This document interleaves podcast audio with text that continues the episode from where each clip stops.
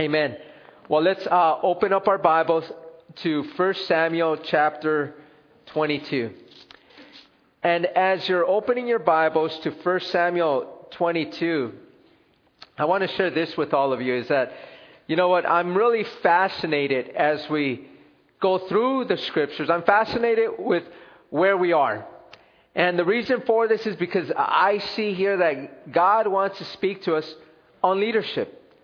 He wants to talk to us about leadership and how important leadership is.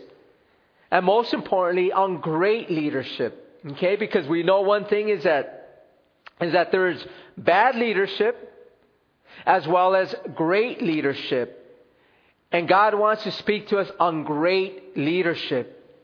See, every single one of us, I want to remind you of this, is that we are all called to be leaders. You and I have been called to be a leader in our home. You and I have been called to be leaders in our workplaces. You and I have been called to be leaders, and God says, as He spoke to Israel, that we are to be the head and not the tail, as He states in Deuteronomy 28:13. You and I are called to be the head. You and I are not called to be the tail. You and I are not called to follow the head. We're called to be leaders in this world, leading people to Christ. I want to share this.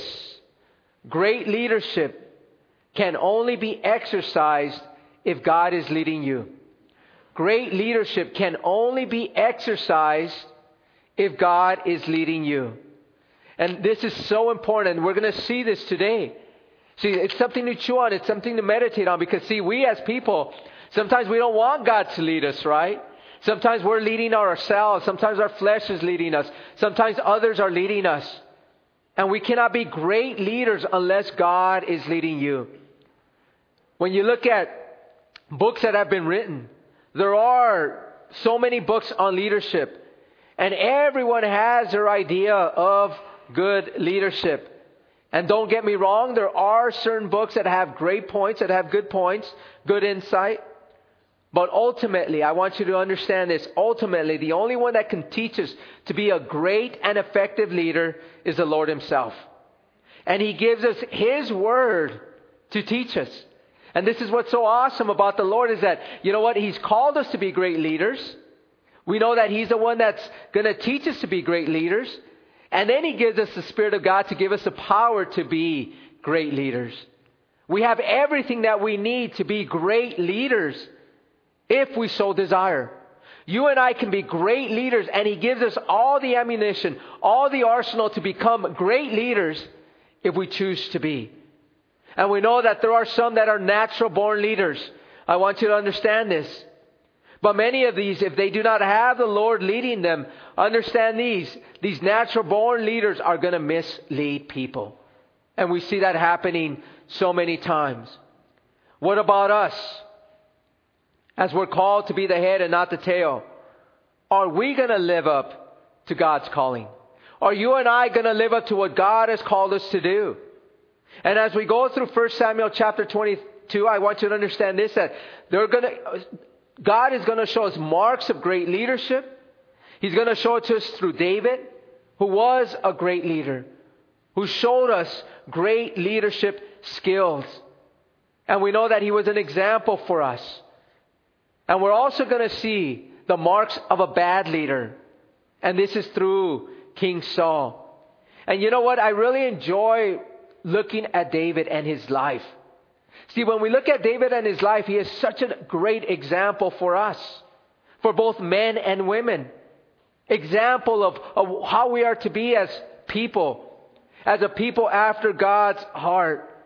And we know that the Bible, as it shares, as it states, that you know what? That the Word of God has given us men and women as examples. Examples to learn from, examples on what to do and what not to do. And so as we read this chapter, what we're going to do is let's read the whole chapter. And then I'm going to do things a little different.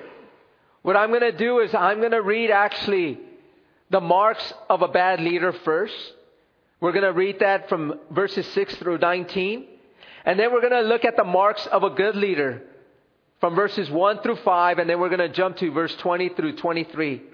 So, first, let's go ahead and read the whole chapter. And then we're going to look at the marks of a bad leader and then the marks of a great leader.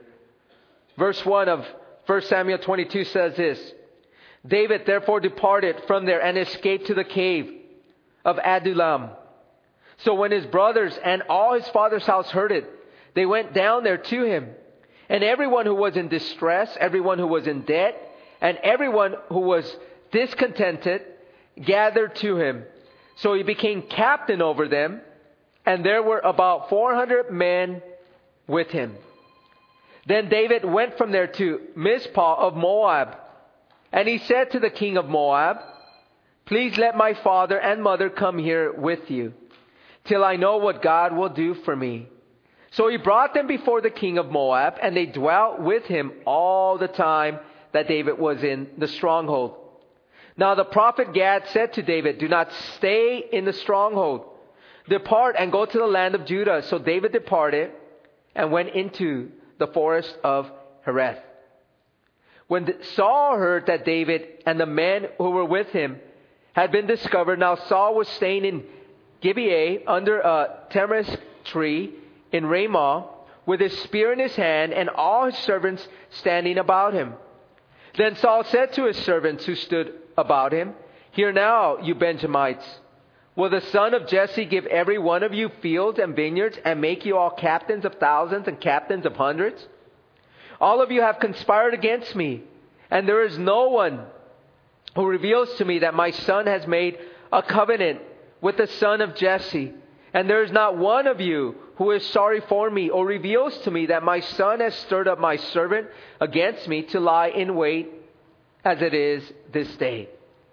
Then answered Doeg, the Edomite, who was set over the servants of Saul, and said, I saw the son of Jesse going to Nob, to Achimelech, the son of Ahitub, and he inquired of the Lord for him, gave him provisions, and gave him the sword of Goliath the Philistine.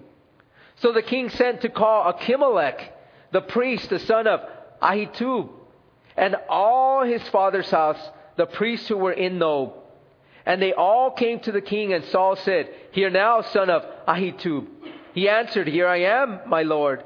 Then Saul said to him, Why have you conspired against me, you and the son of Jesse, in that you have given him bread and a sword, and have inquired of God for him, that he should rise against me to lie in wait, as it is this day? So Achimelech answered the king and said, And who among all your servants is, faith, is as faithful as David?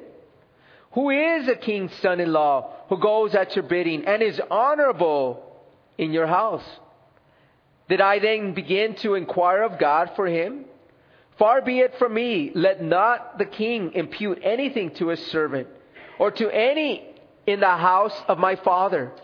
For your servant knew nothing of all this, little or much.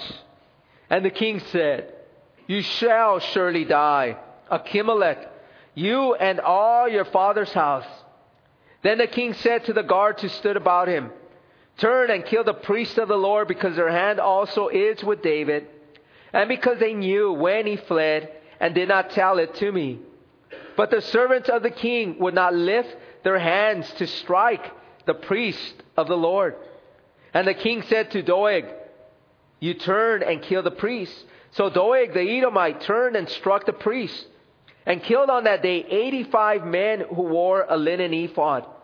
Also Nob, the city of the priests, he struck with the edge of the sword, both men and women, children and nursing infants, oxen and donkeys and sheep, with the edge of the sword. Now one of the sons of Achimelech, the son Ahitub, named Abiathar, escaped and fled after David. And Abiathar told David that Saul had killed the Lord's priest. So David said to Abiathar, I knew that day when Doeg the Edomite was there that he would surely tell Saul, I have caused the death of all the persons of your father's house. Stay with me. Do not fear, for he who seeks my life seeks your life, but with me you shall be safe. You know, as we look at this, right, we see a, just a tragedy. We see just you know what? We see just a horrific thing that happens here. But we also see a good thing that begins, right? We, we see in David just the army that the Lord is building under David, the kingdom that the Lord is building under him. But we see here two men, one that is a great leader and one that is a bad leader. And so, as I mentioned to you, we're going to read first about the bad leader. We're going to see points on bad leadership, and then we're going to see points on great leadership. So, with that, let's begin here in verse 6 and see what the Lord wants to share when it comes to Saul and his bad leadership. It says there, when Saul heard that David and the men who were with him had been discovered, now Saul was staying in Gibeah under a tamarisk tree in Ramah with his spear in his hand and all his servants standing about him. You know, as we read here, right, as we're looking at the points of bad leadership, I want you to know one thing is that the Spirit of the Lord has departed from King Saul. This is in 1 Samuel 16, verse 14. As I mentioned earlier, that without God, you can never be a great leader. I want you to understand that without God, you can never be a great leader. See, a common trademark, a common trademark was with great leaders is the fact that God is in their lives. When you look at our, patriarch, our patriarchs, right, our forefathers, you look at Abraham, Moses, David, you look at the apostles, you also look at the forefathers the founding fathers of this nation. You look at Abraham Lincoln. You even look at our, one of our great presidents, Ronald Reagan. Every single one of them had God in their life. But when you examine leaders that don't have God in their lives, you see how destructive they are. You look at Hitler, right? Look at Hitler, a man without God. You look at Stalin of Russia, a man without God. You look at Kim Jong un of North Korea, he is a man without God.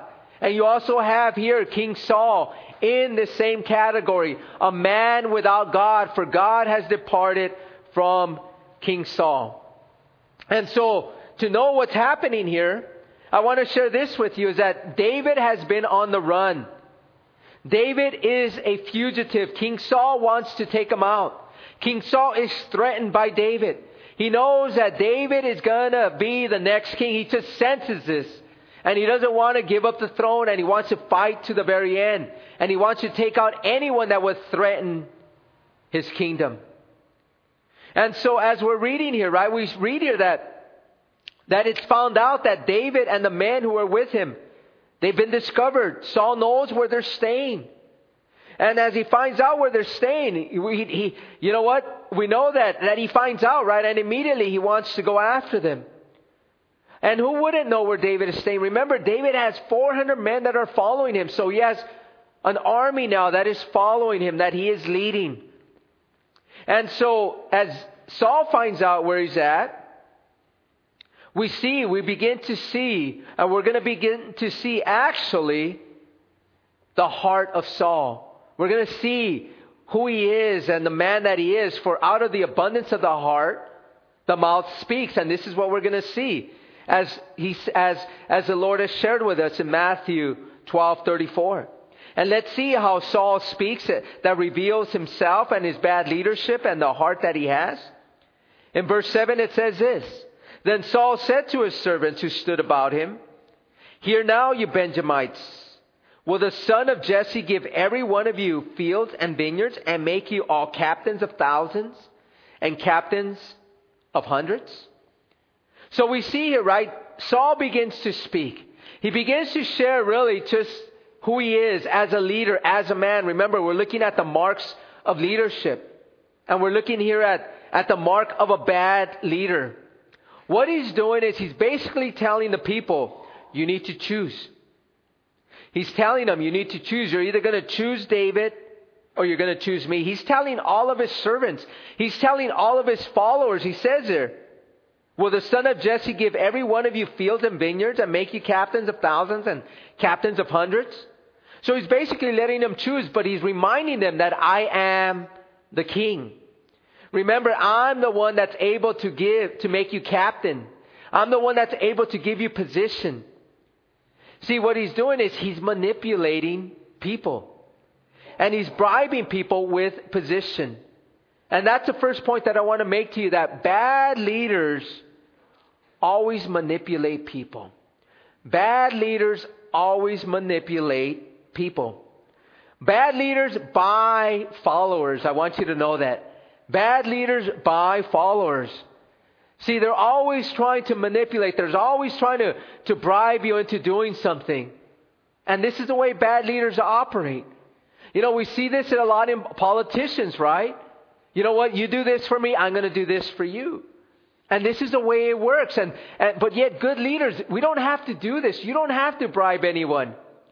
But yet, we see this happening here with Saul. We see just the type of man that he is, what's in his heart as he begins to tell the, the servants, you know what? Remember, Jesse, or, or the son of Jesse, David, he can't buy you fields. He can't give you vineyards. He can't make you captains of thousands of hundreds. I, you know what? I can buy you fields. Remember, I can buy you vineyards. I can make you captains. I can give you position. I can give you possessions. And this is what we see here. And verse 8 tells us, as he keeps speaking, All of you have conspired against me. And there is no one who reveals to me that my son has made a covenant with the son of Jesse. And there is not one of you who is sorry for me or reveals to me that my son has stirred up my servant against me to lie in wait as it is this day. I want you to also know one thing about leadership, and this is point number two on bad leadership. Bad leaders are always paranoid. They're always paranoid about their position.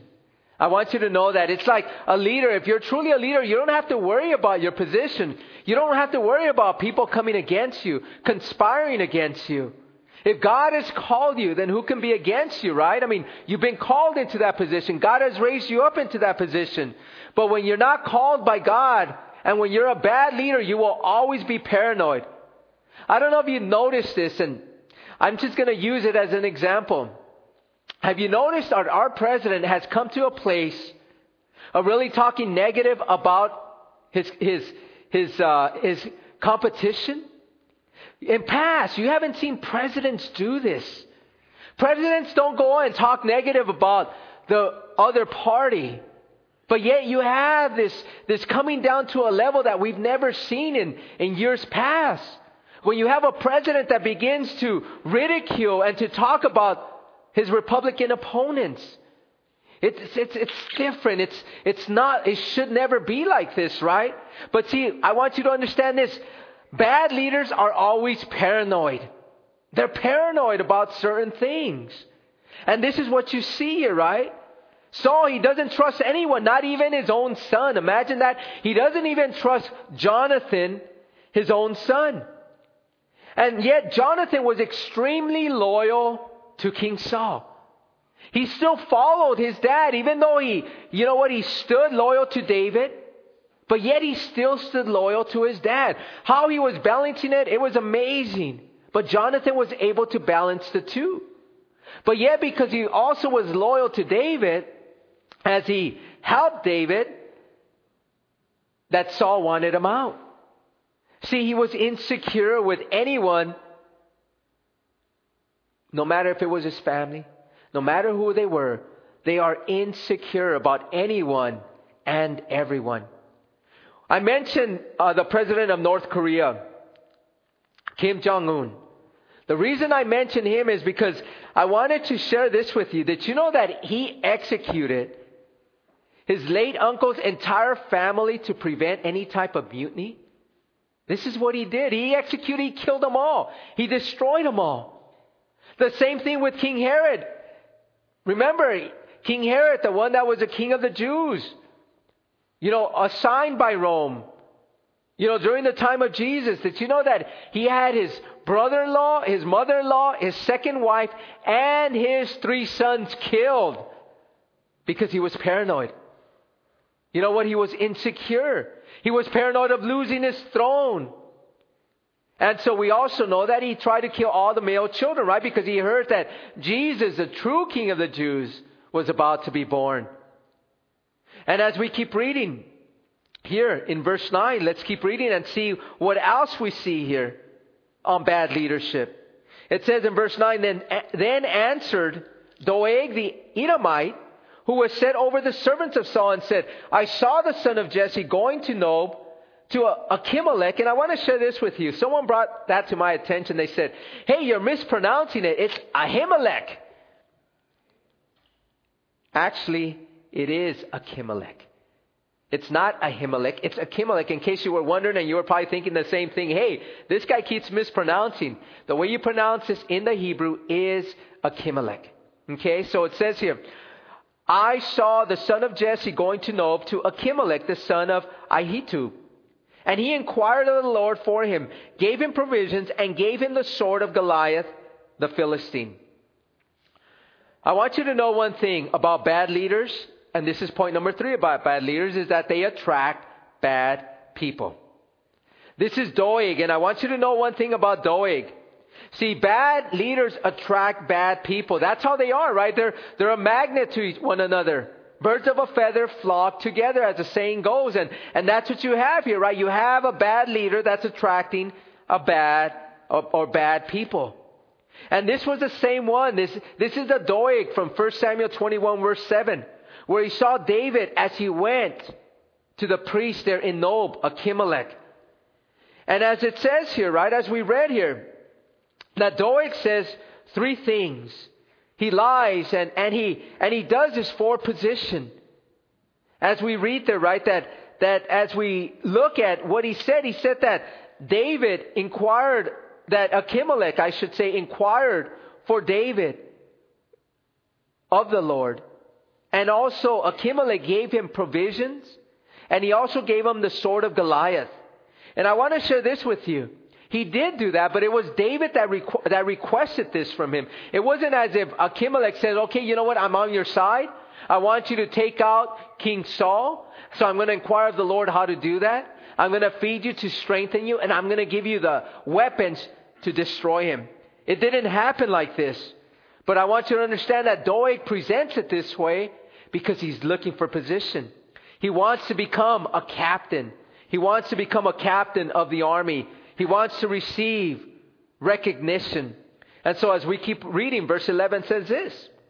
It says, So the king sent to call Achimelech the priest, the son of Ahitub, Ahitub, and all his father's house, the priests who were in Nob. And they all came to the king, and Saul said, Hear now, son of Ahitub. I want you to know that Saul sends, King Saul sends for Achimelech, the priest, the high priest, as well as all of the priests, all of his family. And he brings all the priests, and then he asks them this in verse 13. There, as they're there before Saul, Saul says this. Then Saul said to him, Why have you conspired against me, you and the son of Jesse? in that you have given him bread and a sword and have inquired of God for him, that he should rise against me to lie in wait as it is this day. As we see here, right? The paranoia of King Saul, thinking that there's a conspiracy against him by the priest, the priest of Nob. And as we read there, Saul begins to question his loyalty, right? He's saying, You're conspiring against me. You know what? You gave him bread, you gave him a sword, you inquired of the Lord.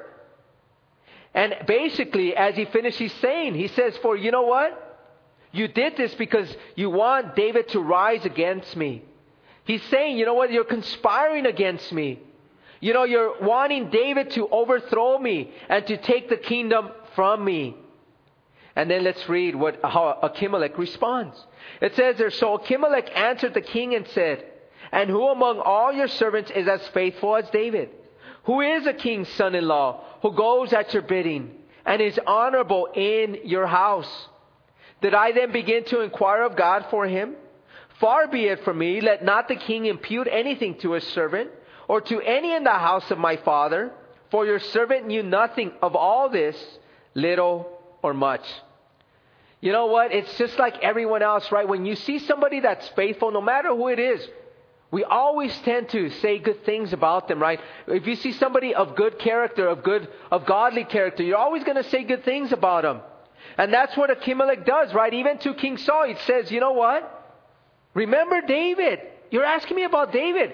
Isn't David, faithful to you? Isn't David your son in law?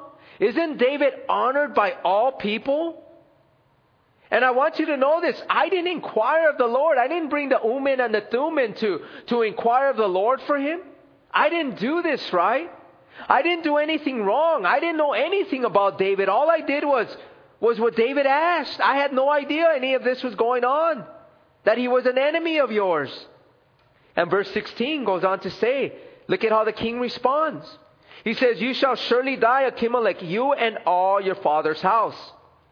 Which brings me to point number two, four on bad leaders. Bad leaders are never just. I want you to know that. Bad leaders are never fair. They never look at the right thing, the just thing. You see so many bad leaders today in our world.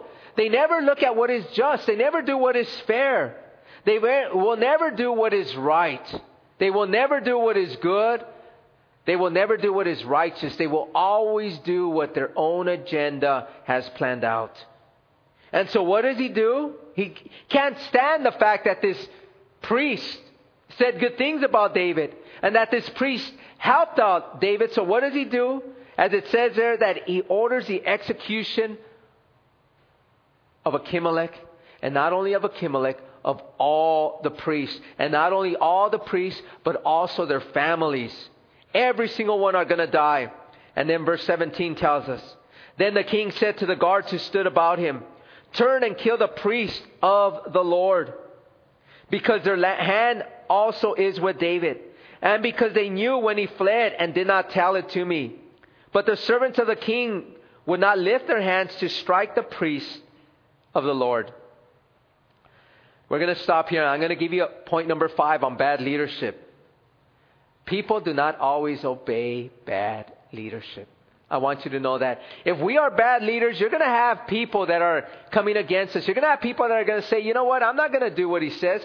Some people, I mean, people have a conscience, right? And, and as you see this, his servants are saying no to their king. I mean, this takes a lot because they knew that, that, you know what, that their life would be threatened. But yet, you know what? There's always disunity. There's always rebellion. There's always division in bad leadership. People come against bad leaders. Even some that are following them, they will come against bad leadership. And so the servants say to Saul, you know what? I'm not going to lift a hand. We're not lifting a hand to kill the priest. And so that since they didn't obey, look at what the king says in verse 18. He says this. And the king said to Doeg, You turn and kill the priest. So Doeg, the Edomite, turned and struck the priest and killed on that day 85 men who wore a linen ephod. Also, Nob, the city of priests, he struck with the edge of the sword both men and women, children and nursing infants, oxen and donkeys, and sheep with the edge of the sword. You know, this is a horrific event here. And this is Doeg. This is bad people, right? Following a bad leader. You have Doeg that does what? He kills 85 priests. And not only does he kill the priests, but he kills all of their wives. He kills all of their kids. He kills all the animals that belong to them. He wipes everyone out. This is Doeg. I mean, this is horrific. This is a bad man, a bad leader, a ba- the worst of people, and they're allowing these things to go on. This is what happens with bad leaders, right? They, they bring the worst out of people. And they have a, a, an agenda that is just horrific. It brings nothing but destruction. Bad leaders bring destruction. And this is what you see going on around us, right? There are so many bad leaders in so many countries, and this includes ours, I hate to say, that we are bringing destruction in this nation. In this nation, you see the destruction going on of a great and a powerful nation. And this is sad.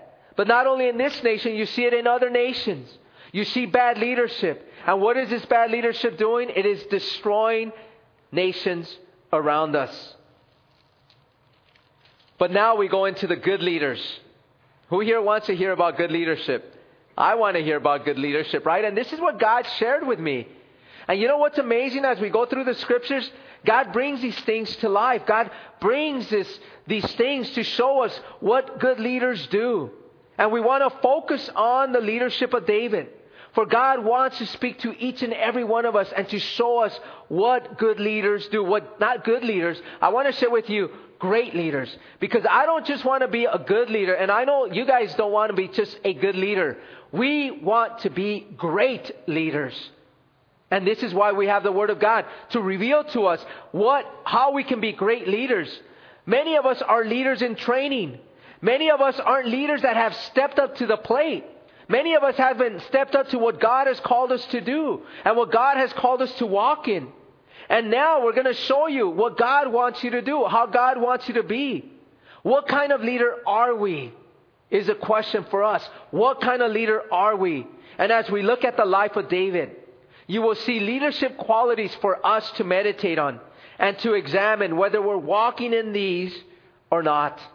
And, and just because David is a man, I want to, I don't want you women to think that these qualities aren't for you because these qualities are for great leaders. And David was a great leader, whether male or female. If we want to be great leaders, understand this. We look at the example of David.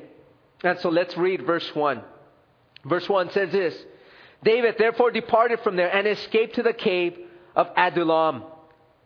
So when his brothers and all his father's house heard it, they went down there to him. You know, as we look at this, right? Remember, David's life, he's a fugitive. And David left the city of Nob. Remember, he left there when he had his food as well as his weapon, as well as whatever, you know, word the Lord gave to him. He left there. And as he left there, right, he goes to the cave of Adullam. Adullam. And the cave of Adullam, I want you to notice, it's a cavern. And whenever you see images of this cave, you can Google it, right? And put on there the cave of Adullam. And you would see that like they are caverns. and these caverns are able to fit many, many people in there. That's why David and his 400 men were able to hide and were able to go into these caverns. But I want you to know one thing about this cave of Adullam. Remember, David was there first, and David found this place of refuge. This was his own sanctuary. This was his own place of refuge where he and the Lord were one together, where he was able to meet the Lord and the Lord was able to meet him, where he was able to stand in the presence of God and talk and share his heart and pray and talk to him and cry out to God. This was a sanctuary for David, and David was ever able to go into this quiet place. Do we have a quiet place to go to where we can meet God? You know, as you look at him, as you look at David as he went here into this cave, I want you to know that this cave was 13 miles west of Bethlehem, and it was about two miles from where David slew Goliath. And we know that David spent lots of time here. And there are two Psalms that we're going to read, and we're going to read through them quickly. And we're going to see what David would say what David was thinking, what David was meditating on when he wrote, when he was in these caves. And these are the two Psalms that he wrote. He wrote Psalm 57, and we're going to read that one. And he also wrote, wrote Psalm 142. So let's read first Psalm 57 and see what the Lord is going to speak to us on. It says there in Psalm 57, Be merciful to me, O God, be merciful to me, for my soul trusts in you. And in the shadow of your wings I will make my refuge. Until these calamities have passed by, I will cry out to God Most High, to God who performs all things for me. He shall send from heaven and save me. He reproaches the one who would swallow me up. Selah. God shall send forth his mercy and his truth.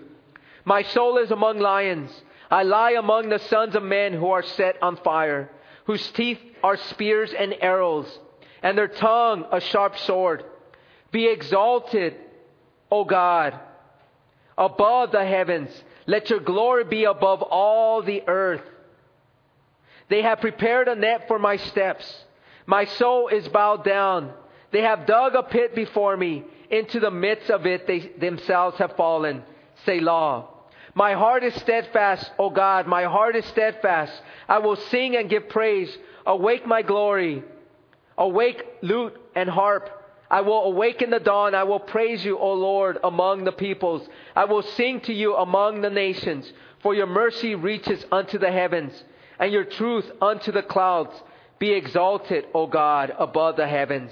Let your glory be above all the earth. You know, as we read this, right, we see the heart of David. Remember when David wrote these Psalms, these were his songs, these were his words, these were the words that he would speak to the Lord.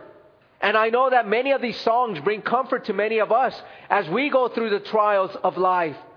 And this is why the Psalms of David are able to comfort us in a time of need. But I want to talk about great leadership. And the first point that I want to talk about is as we read this psalm, Psalm 57 is that great leaders walk in humility. I want you to understand that as you read this, you can see how David humbles himself before the Lord. How he says, Be merciful to me, O God, be merciful to me. And he goes on to talk and he goes on to share. And as you see there, right, he's trusting in God. See, one common trait about great leaders is humility. If you want to be a great leader, you must learn to walk in humility. This is a choice that you must make. And this is a choice that we make. Understand this. Humility is nothing that is, that is learned. It's, it's a, I, I should say, uh, humility is nothing that, that, that we, we learn or is a, is a natural trait, I should say. It is nothing that we're born with. None of us are born with humility. It is something that we learn. It is something that we decide to walk in. And as you see here, David, he's walking in humility, right? And every great man and woman of God, I want you to understand one thing. They were always people of humility. Every great woman, every great man of God was a person of humility. That was a common trait. If you want to see great people, you will always see how humble they are. Because this is how God wants us to be. Right? He says, humble yourselves. Make a decision to humble yourselves. Make a decision to walk in humility. See, because we are born prideful people. We are prideful people. This is where, this is the, the root of sin, right? This is pride and this is how we are. We're born sinners. And so it's, it's hard to walk in humility because of our pride, because we are natural sinners, that we are a prideful people. But yet God cannot use you in pride, with pride. See, God wants to use you, and the only way He can use you is when you begin to walk in humility. Point number two great leaders will always trust God. Understand this great leaders will trust God. If you want to be a great leader, you will walk in a, in, in a manner that trusts God. No matter what's happening, you will trust God. See, we as, a, as, as men and women, we cannot trust in ourselves. And this is what marks, uh, uh, this is what differentiates a great leader from a bad leader. Because a bad leader is always trusting in himself, in his own abilities. But a great leader will always trust God. No matter what you're going through in life, you will trust God. Because see, we realize, right, that when we trust ourselves, we make a mess out of things. How many of you have made a mess out of things? Every single one of us have made a mess out of things. And if we continue to trust in ourselves, we continue to make a mess out of things. We cannot trust in ourselves. Great leaders will trust in God because we know that He's going to take care of things. The other thing that we see here is that great leaders worship God. Great leaders worship God. We know who to worship. Understand this. We know who to worship. And you could see here from the psalm, you know what, how many words David just uses to praise the Lord and to worship Him. As he finishes there, he says, Be exalted, O God, above the heavens. Let your glory be above all the earth. I mean, he knows how to worship. And, uh, and great leaders will know how to worship. They know how to worship God. And they know who receives all glory and who deserves all glory, praise, and honor. As we move on, let's, I shared with you the second psalm that he wrote that gives us insight on the leadership of David. It's from Psalm 142. It says this. It says, I cry out to the Lord with my voice. With my voice to the Lord I make my supplication. I pour out my complaint before him. I declare before him my trouble. When my spirit was overwhelmed within me, then you knew my path. In the way in which I walk, they have secretly set a snare for me. Look on my right hand and see, for there is no one who acknowledges me. Refuge has failed me. No one cares for my soul. I cried out to you, O Lord. I said, You are my refuge, my portion in the land of the living. Attend to my cry, for I am brought very low. Deliver me from my persecutors, for they are stronger than I. Bring my soul out of prison that I may praise your name. The righteous shall surround me, for you shall deal bountifully with me. You know, when I read this, right, I want to share this with you. If you want to be a great leader, great leaders are people of prayer. When you look at what we see here, right, we see a man that is crying out to the Lord. You see a man that is praying. You see a man that is reaching out and constantly in connection with God. And we as a people, we must learn to be a people of prayer. If you want to be a great leader, you must be a person of prayer. You must be a people of prayer. There is no other way to do it. And when you look at great leaders of God, when you look at, at, at, at leaders, right? When you look at the apostles, they were people of prayer. They were constantly reminding the people to pray.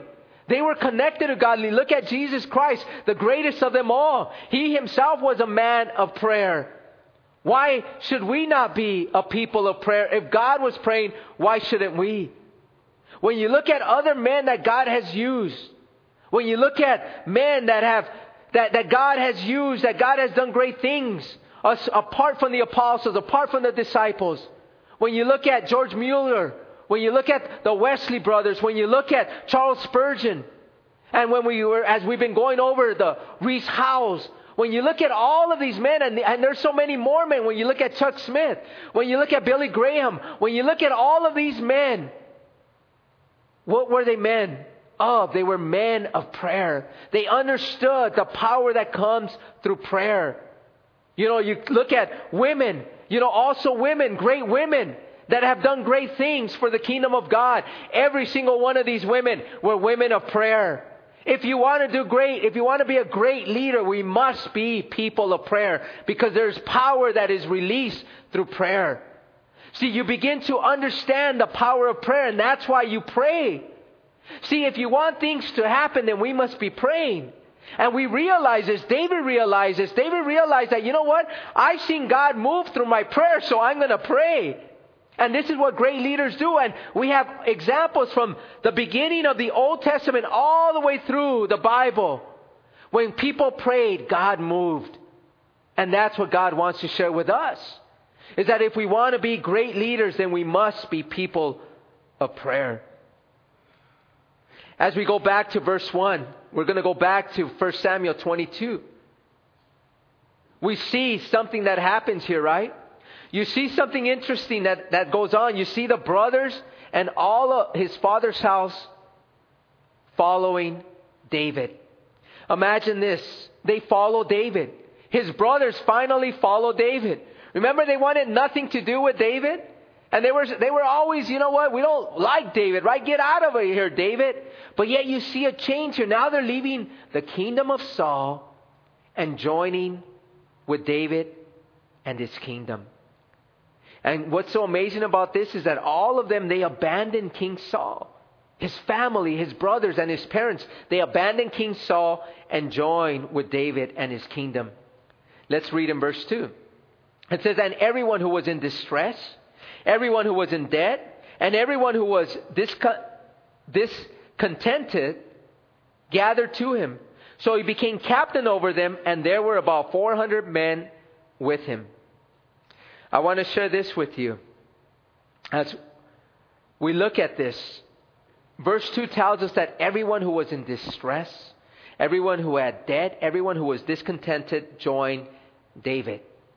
Which leads me to point number four on great leadership. Great leaders will have a following. Okay? If you are godly, if you are a, a leader, you will have people that will follow you. People do follow righteous people, even though people, even though sometimes we lose sight of that. I want you to understand that people do want to follow godly people. They want to follow people of integrity. They want to follow people that are righteous. And so you have here men that are joining David. Men that are leaving one kingdom, the kingdom of Saul, to join the kingdom of David. And it says that these are people that were in distress. What does it mean, people in distress? People that were stressed out. People that had sorrow. People that had anxiety. People that were in pain. These were the people that followed David. The second group of people were people that were in debt. It means these were people that were poor, people that were bankrupt, people that didn't have money. These were following David. And finally, the people that were discontented. What does it mean to be discontented? People that were dissatisfied. They were dissatisfied with King Saul. It tells us that, that they were in distress in King Saul's kingdom. People were poor in King Saul's kingdom. And so what happens is you have this motley crew, this group of rejects that leave the kingdom of Saul and join the kingdom of David. And what does David do? He becomes their captain.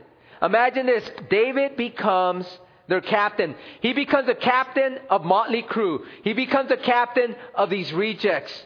And look at what he does with them. I'm going to read to you from 1 Chronicles chapter 12, verse 8. It says, Some Gadites joined David at the stronghold in the wilderness, mighty men of valor, men trained for battle, who could handle shield and spear, whose faces were like the faces of lions, and were as swift as gazelles on the mountains. When I look at this, I want to share this with you because this really excites me. This really shows me something that what we are doing in this church is the right thing. You know what, what happens here? What we see from David and what we're learning from David is that great leaders will transform their followers. Remember, these are the distressed. These are those that are in debt. These are, these are those that are discontented. And now, as we read there in 1 Chronicles chapter 12, verse 8, that they turn into mighty men of valor, trained for battle, whose faces were like faces of lions. Imagine this. This is what they became. See, David was able to transform this motley crew, these rejects, into men of valor, into men that were trained for battle. This is what God, this is what great leaders do. They transform the people into mighty men and women of valor. Mighty people. Men that are trained, and this is why as, as we have all of these discipleship classes, as, as Tony was announcing, the discipleship classes for the men and women, we have these so that you can be strong in the Word, strong in the Lord, and in the power of His might. Not with what we have to offer, but with what God has to offer. We need to teach you. We train you with the Scriptures because we know what's best for you. And this is why we teach the way we teach the systematic teaching to disciple you, to grow you. And this is what's so amazing is that, see, we see what the Word of God as we teach you and train you, how it transforms you into what God wants you to be. Mighty men and women of valor, men that are and women that are trained for the battle, men that won't and women that won't be moved by every wind of doctrine, that when the rain comes, when the storms come, that they will not crumble and fall. See, this is what's so amazing. And this is what David did. David was a leader that transformed his men into men of valor. And that's exactly what we do. And you know what's so amazing of this? Look at what, who God calls. Because I see who God calls aligns itself with the man that God sent to David. First Chronicles, First Corinthians chapter 1, beginning in verse 26. For you see your calling, brethren, that not many wise, according to the flesh, not many mighty, not many mobile, noble are called. But God has chosen the foolish things of the world to put to shame the wise, and God has chosen the weak things of the world to put to shame the things which are mighty. And these and the base things of the world and the things which are despised, God has chosen. And the things which are not, to bring to nothing the things that are. I want you to understand one thing. This is who God calls. He doesn't call the mighty. He doesn't call the wise. He doesn't call the noble. He doesn't call the strong, but he calls the weak. And he transforms them and makes them into men and women of valor. He makes and transforms you into a new creation, a creation that is now what? Walking by the power of God so that when people see you, they know, man, something has happened to them. And it brings glory and honor to the Lord because it is God that transforms you. And for us, we can rest on the fact that, you know what? Yes, we're not mighty. Yes, we're not wise. Yes, we're not noble. Yes, we are weak. And yet God has transformed us and made us into a mighty army. As we read verse 3, it goes on to say, Then David went from there to Mizpah of Moab. And he said to the king of Moab, Please let my father and mother come here with you, till I know what God will do for me. So he brought them before the king of Moab, and they dwelt with him all the time that David was in the stronghold. We see here, we see Moab, the Moabites, you know what? They're, they're not really friendly to the Israelites, and especially to King David. But one thing about great leaders, I want you to know this, and this is the sixth point, is that great leaders make peace with others. Great leaders know how to make peace with others. I want you to understand that he goes to the king of Moab. And you know what? This is an enemy, but yet he's able to make peace with them. And I'm sure, you know what, what he used to because he, he was wise. David was, was smart. Remember, who was the grandmother of David? Anybody know who the grandmother of David was? Ruth. Amen. And what was Ruth? A Moabitess. So I'm sure he used this, right? He used this relationship to, you know what, to, to, to be able to gain support from the Moabites for the king of Moab. But yet we see that he is able to make peace with others. And, and this is a sign of a great leader. When you look at the great leaders that we've seen, they're able to make peace with others. As we finish up here in verse 5, it says this Now the prophet of Gad said to David, Do not stay in the stronghold, depart and go to the land of Judah. So David departed and went into the forest of Hereth. You know, God sent the prophet Gad to David to warn him and to ask him to leave, for Saul was close to capturing him. Which leads me to point number seven God speaks to great leaders. God speaks to great leaders. You will distinguish the voice of God. You will know when God is speaking to you. If you are a leader of God, then God will speak to you, and you are expected to listen and to do. You know, as we got to rush because we're running out of time, I got to read to you the final point. And let's jump down to verse 23. It says here, on um, verse 20, I should say. In verse 20 here of 1 Samuel 22, it says, Now one of the sons of Achimelech, the son of Ahitub, named Abiathar, escaped and fled after David. And Abiathar told David that Saul had killed the Lord's priest. So David said to Abiathar, I knew that day when Doeg, the Edomite, was there, that he would surely tell Saul, I have caused the death of all the persons of your father's house. Stay with me. Do not fear, for he who seeks my life seeks your life, but with me you shall be safe. I'm going to share this with you. The final point on great leadership is that great leaders will protect their people. Great leaders will protect their people. He protects his very own.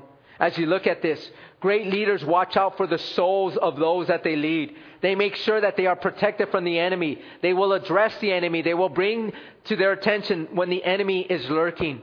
And this is what great leaders do. And as we're finishing here, I want to share this with you.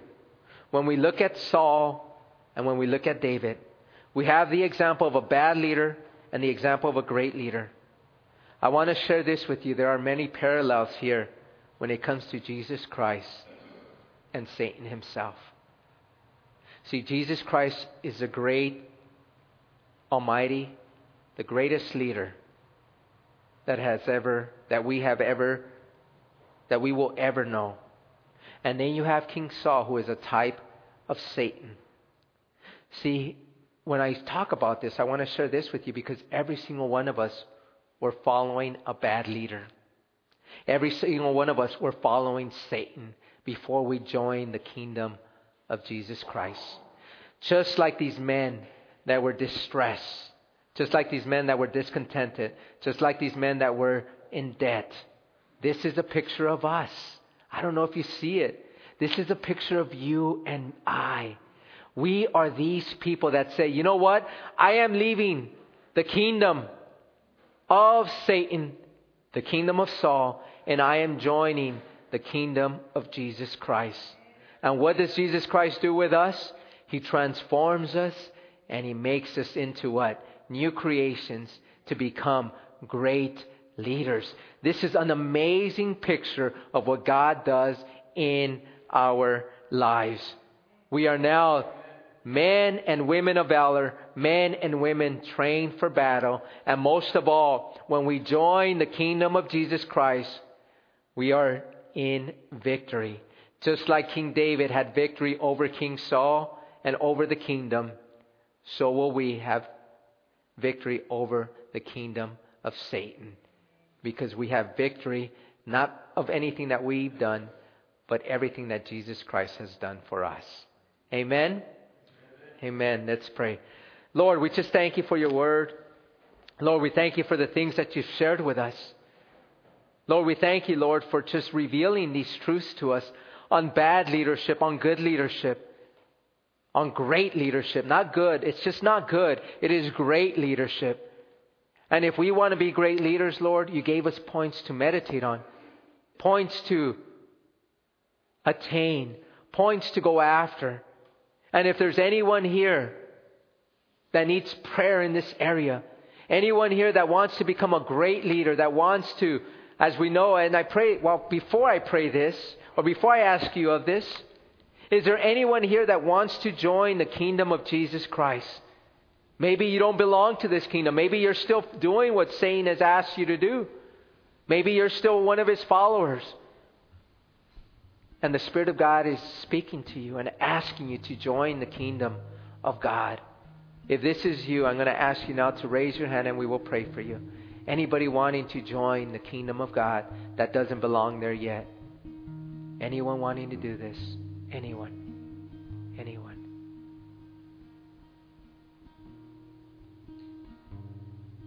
Amen. We know that as we belong to the kingdom of God, if you need prayer when it comes to your leadership, and you want to be a great leader for the kingdom of God, as I shared with you, you cannot be a great leader unless God is leading you. You cannot be a great leader unless God is with you, unless God is in you. And this is the beginning of it. But if you need prayer in this area and you desire to be great, a great leader for God, a great leader in your family, a great leader in your workplace, a great leader in your neighborhood, a great leader in the church, wherever it's at, if you want this, I'm going to ask you now to stand up and we're going to pray for you.